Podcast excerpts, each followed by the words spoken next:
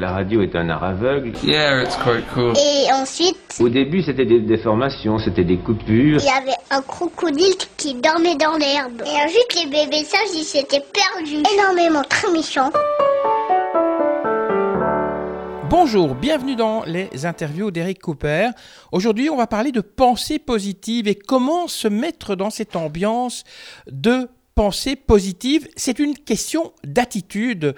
C'est ce que nous dit tout de suite Annie Deteux. On va déjà oublier la notion de pensée positive parce que pensée positive, ça pourrait vouloir, euh, ça pourrait être interprété comme il pleut le matin, rien que le fait que je pense qu'il va y avoir du soleil, le climat va changer.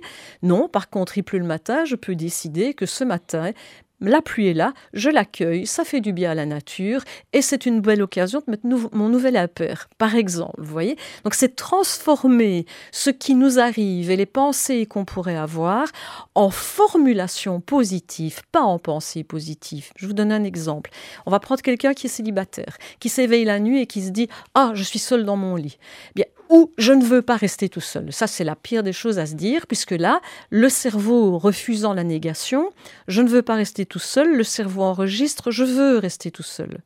Donc, il faut essayer d'aligner sa pensée vers ce qu'on veut et éviter à tout prix d'aligner sa pensée sur ce que l'on ne veut pas. Donc, si la personne s'éveille le matin et se dit voilà encore une journée qui ne va pas bien se passer parce que je dois voir ma belle-mère, parce que je dois ouvrir les factures et patati et patata, plutôt se dire voilà une journée merveilleuse qui arrive, je vais voir ma belle-mère, ça va super bien se passer et je vais m'arranger pour ne pas rester Pardon, je vais m'arranger pour rester une seule heure avec elle plutôt que quatre, et les factures vont arriver. Que vais-je me dire en ouvrant mes factures? Plutôt que ce qu'on se dit en général, Oh, voilà une facture qui arrive, c'est plutôt se dire, quoi qu'il se passe, l'argent sera toujours là pour que je puisse payer la facture. Alors ça ne change rien pratiquement si on n'a pas d'argent sur son compte en banque, mais ce que ça va changer vraiment fondamentalement, c'est que la personne qui se dit je vais payer cette facture, tout est en place pour que je paye la facture, va avoir le réflexe automatique, s'il n'y a pas d'argent sur le compte en banque, pour téléphoner à son fournisseur de service et lui dire voilà, pour le moment, je vis ceci, cela, je voudrais que vous payiez en trois fois. Et croyez-moi qu'un fournisseur à qui on propose de payer en trois fois, ou en quatre fois, ou en cinq fois, il dit oui tout de suite, étant donné le nombre maintenant de clients qui ne payent pas. Donc voilà déjà une manière d'aligner sa journée. Alors qu'en est-il de la méthode Coué où on se lève le matin et on dit aujourd'hui ça ira mieux, ça ira bien mieux que, que hier par exemple? Alors si je suis dans le ça ira mieux, c'est que ça ne va pas. Mhm. Donc aujourd'hui, tout va bien. Ça, c'est autre chose. Et aujourd'hui, ça ira mieux. Ça veut dire déjà que je doute, puisque autrement, je dirais, ce jour, tout va être magnifique, déjà. Ça ira mieux, ça veut dire que ce n'est pas arrivé. Et comme on dit aujourd'hui, ça veut dire que demain, ça ne sera pas là non plus. Donc c'est plutôt se dire, je m'éveille, merci avec gratitude pour cette magnifique journée. Vous savez, quand vous demandez à l'univers quelque chose, l'univers, comme si moi je vous demande de m'offrir un café et vous n'avez pas envie, vous allez me dire non.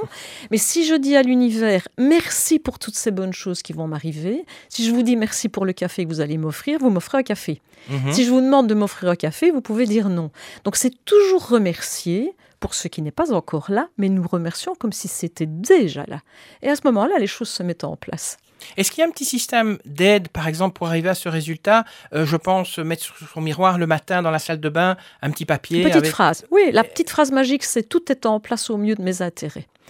À partir de ce moment-là, quel que soit le sujet de votre tourment, vous remplacez ça par tout est en place au mieux de mes intérêts et vous allez automatiquement avoir le mental qui va s'apaiser.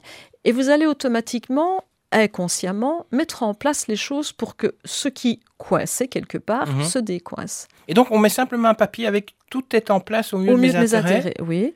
Et, et ça fonctionne alors Et ça fonctionne bien Et c'est quelque chose qu'il faut se dire. Enfin, je veux dire, je vais dans ma salle de bain le matin avant de me brosser les dents.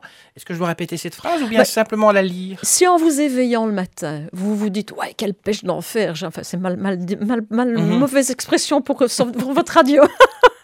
Mais on dit quelle pêche, je me sens super forme. C'est pas nécessaire de dire cette petite phrase. Mais vous vous sentez un petit peu mou le matin en vous levant. Tout est en place au mieux de mes intérêts. Vous avez un petit coup de blues pendant la journée, tout est en place au mieux de mes intérêts. Et ma petite fille, elle fait un truc génial. Quand elle sent qu'elle a un petit coup de blues, elle lève les bras vers le ciel et en tirant les deux poings vers elle, elle crie yes et automatiquement elle est reboostée et ça marche. Est-ce qu'on peut faire ça aussi quand on recherche un emploi, par exemple, qu'on reçoit une lettre de réjection, se dire, bah, c'était pas l'emploi qui était fait pour moi, je n'aurais pas été heureux dans cet emploi? Alors, euh, c'était pas l'emploi, c'est négatif. Mhm. Donc, il faut trouver une tournure de phrase pour remettre ça en positif. Donc, un emploi qui me convient mieux m'att- m'attend autre part. Et pas ce n'était pas l'emploi. Parce que votre cerveau, il enregistre ce n'était pas un bon emploi pour moi. Le cerveau laisse Mhm. tomber la firme de- de- pour laquelle on devait travailler. Il entend juste ce n'était pas un bon emploi pour moi. Donc, il va peut-être vous connecter au fait qu'il n'y a aucun emploi qui soit bon pour vous. Donc, plutôt se dire il y a un emploi qui convient mieux à mes aspirations. C'est tout. Pourquoi le cerveau ne prend pas les négations? Le cerveau ne prend pas les négations. C'est quelque chose que moi, j'ai pu constater. J'ai eu une salle de sport pendant des années et je faisais des tests sans que mes élèves le sachent, mais ça me permettait à moi de comprendre beaucoup de choses. Si par exemple, je disais à mes élèves, quand on faisait un travail de jambe, gardez la jambe tendue, la jambe était tendue. Si je disais ne pliez pas la jambe, la jambe se pliait. Si au moment où on faisait des abdominaux, comme on les faisait avant, avec le dos bien collé au sol, donc pas en Mm. hypopression, mais vraiment avec des mouvements qui apparemment devaient mettre en action les abdominaux, si je disais à mes élèves, gardez le dos collé au sol, le dos était collé au sol. Si je disais, ne creusez pas le dos, tac, le dos se creusait automatiquement. Donc le cerveau, il, reprend- il ne prend pas la négation.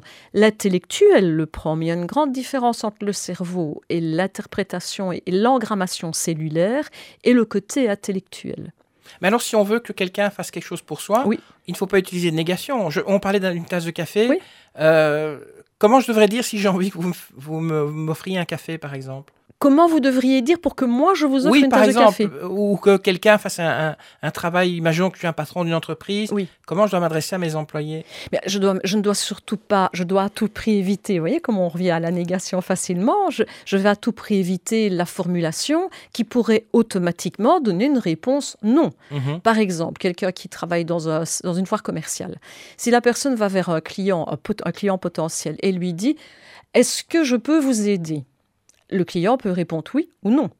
Par contre, si on lui dit Comment puis-je vous aider? On va pas répondre oui ou non. On va dire Mais justement, j'avais besoin d'un renseignement et automatiquement, le dialogue, il est ouvert. Donc, il, il faut faire des questions ouvertes, pas fermées. Mhm. Parce qu'autrement, la question fermée, on va vous répondre oui ou non. Donc, euh, par exemple, un bel exemple de dévalorisation et de- d'information négative qu'on se donne soi-même, quelqu'un à qui vous avez rendu service, qui vous dit merci, c'est très gentil.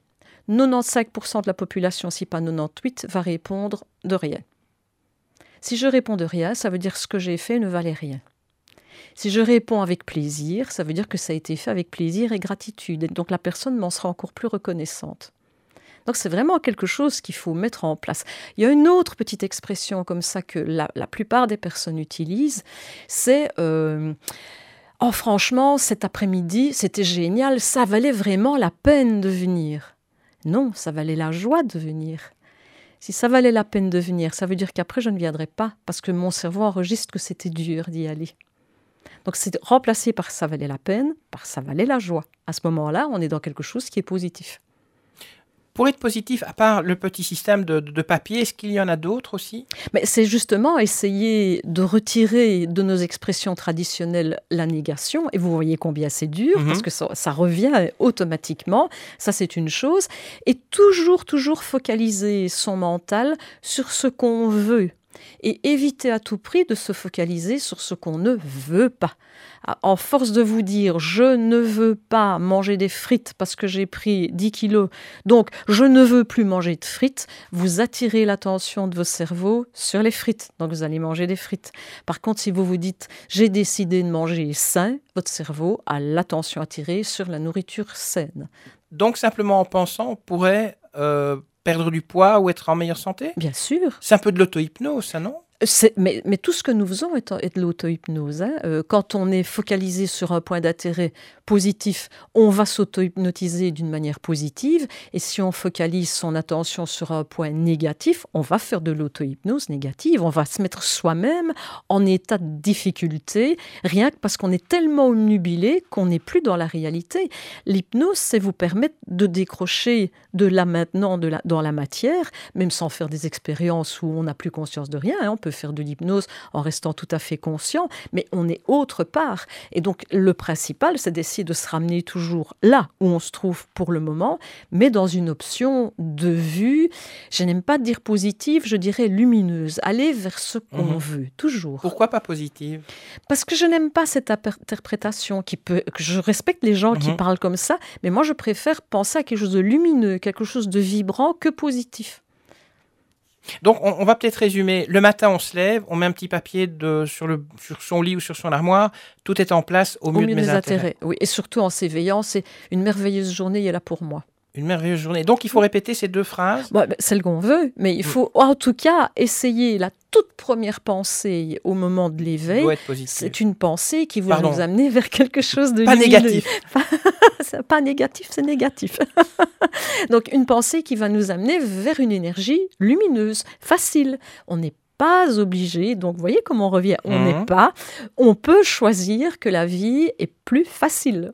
On n'est pas obligé, là je ne sais pas le formuler autrement, de vivre dans les difficultés. On peut décider. Alors, vous savez, on peut très bien vivre dans une situation qui va paraître très très compliquée à une tierce personne, qui vivrait elle-même la même situation, trouverait que c'est abominable, et la personne qui est dans la situation, elle se dit, je suis dans un passage obligé, j'ai les solutions, elles arrivent, je vais les utiliser, et pour elle, ce n'est pas une situation négative. hein. C'est toujours une question de point de vue. Quand vous rencontrez un problème, il y a toujours une solution à tout problème. Aussi grande soit le problème, il y a toujours une solution. Mais comment faire pour la trouver, la solution? Il faut changer de point de vue. Je vais vous expliquer un exemple. Moi, j'avais un chien qui avait très très peur quand il pleuvait et qu'on se promenait le long de la route, des voitures qui passaient et qui faisaient du bruit avec les pneus et l'eau sur la route. Et donc un jour, je suis allée avec euh, ce chien sur un pont d'autoroute et on, a- on est resté sur le pont de l'autoroute et ce chien a vu passer les voitures avec le bruit de la pluie et compagnie. Et bien à ce moment-là, ce chien était complètement apaisé. Quand on, on se promenait le long d'une route et qu'il pleuvait, si une voiture arrivait, bah, le chien se mettait un tout petit peu à l'écart, Mhm. ça ce qui est très bien, c'est de la survie, mais le chien n'était plus en panique. Donc toujours changer le point de vue. Une fois que vous changez votre point de vue pour examiner une, une situation, vous allez beaucoup plus facilement trouver la solution. Merci Annie Deteux d'avoir euh, répondu à nos questions et de nous avoir appris euh, plein de choses sur cette pensée positive. Avant de libérer nos auditeurs, eh bien trois petites choses à vous demander. N'hésitez pas à cliquer sur j'aime si toutefois vous avez aimé ce podcast, ce que j'espère. Abonnez-vous aussi pour ne pas manquer la prochaine édition des interviews d'Eric Cooper. Laissez un commentaire sympa, moi ça me fait toujours plaisir. Je vous dis merci et puis à très bientôt. Ça y est, c'est fini.